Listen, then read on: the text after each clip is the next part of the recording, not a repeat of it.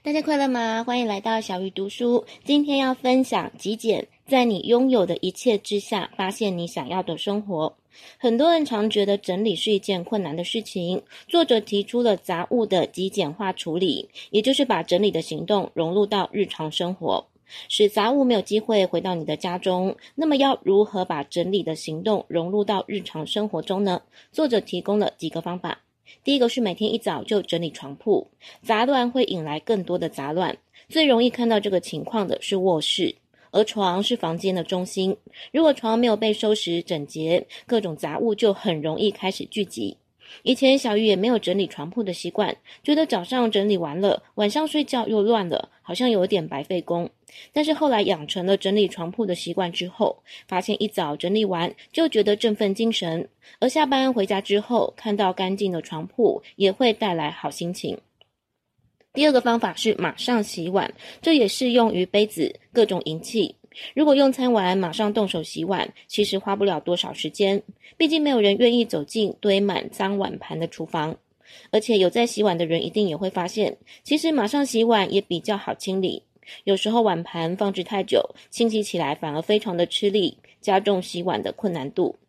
再看第三个方法，填满回收容器跟垃圾桶，这有点像是找到清理的成就感。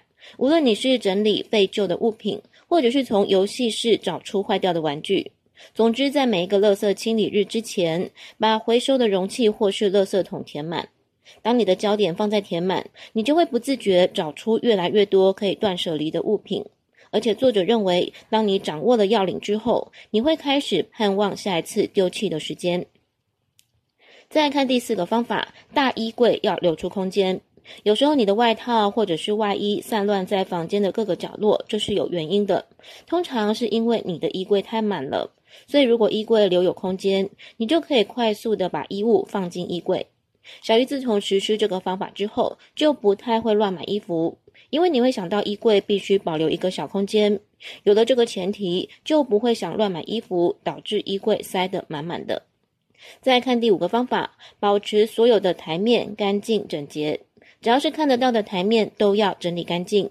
老实说，以前我的办公桌或是家里的书桌都很乱，自以为乱中有序，殊不知其实这样会影响心情，也影响了工作的效率。开始极简的生活之后，无论是办公桌或是书桌，只要物品使用完，马上就决定是要丢弃，或者是放在该放的地方。桌上看起来整整齐齐，心情真的也清爽许多。接着看第六个方法，立刻完成两分钟之内可以搞定的事情。杂物通常是拖延的产物，任何没有完成的小任务都会导致杂物的产生。两分钟可以搞定的事情就马上去做。作者认为这不但可以对抗拖延症，也可以减少杂物的产生。这跟上一个方法有一点类似。比方处理完的文件到底是要丢掉或是归档，其实不用两分钟就可以搞定。这个时候就不要拖延，马上去做。接着看第七个方法，没有用的信件马上丢垃圾桶。以我自己来说，比较会收到信件的地方是公司。每次收发拿信给我的时候，我会马上检查，需要处理的就留下，没有用的就直接放到回收盒。自从执行这个马上处理的方法之后，桌上再也看不到堆积如山的信件，也不会因为拖延导致该处理的信件被耽误到时间。接着来看第八个方法，马上整理好衣服。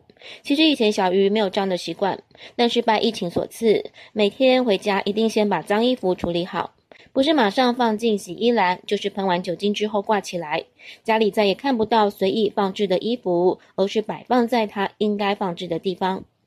最后来看第九个方法，每天晚上把所有的物品放回原处。如果你觉得前面的几个方法执行起来都有些困难，那么最后这个方法你一定要尝试看看。每天睡觉前只要花一点时间，把使用过的物品放回原处。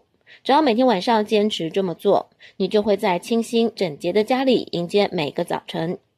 不知道这九个方法你最想尝试哪一种呢？小鱼读书，下一次要读哪一本好书？敬请期待。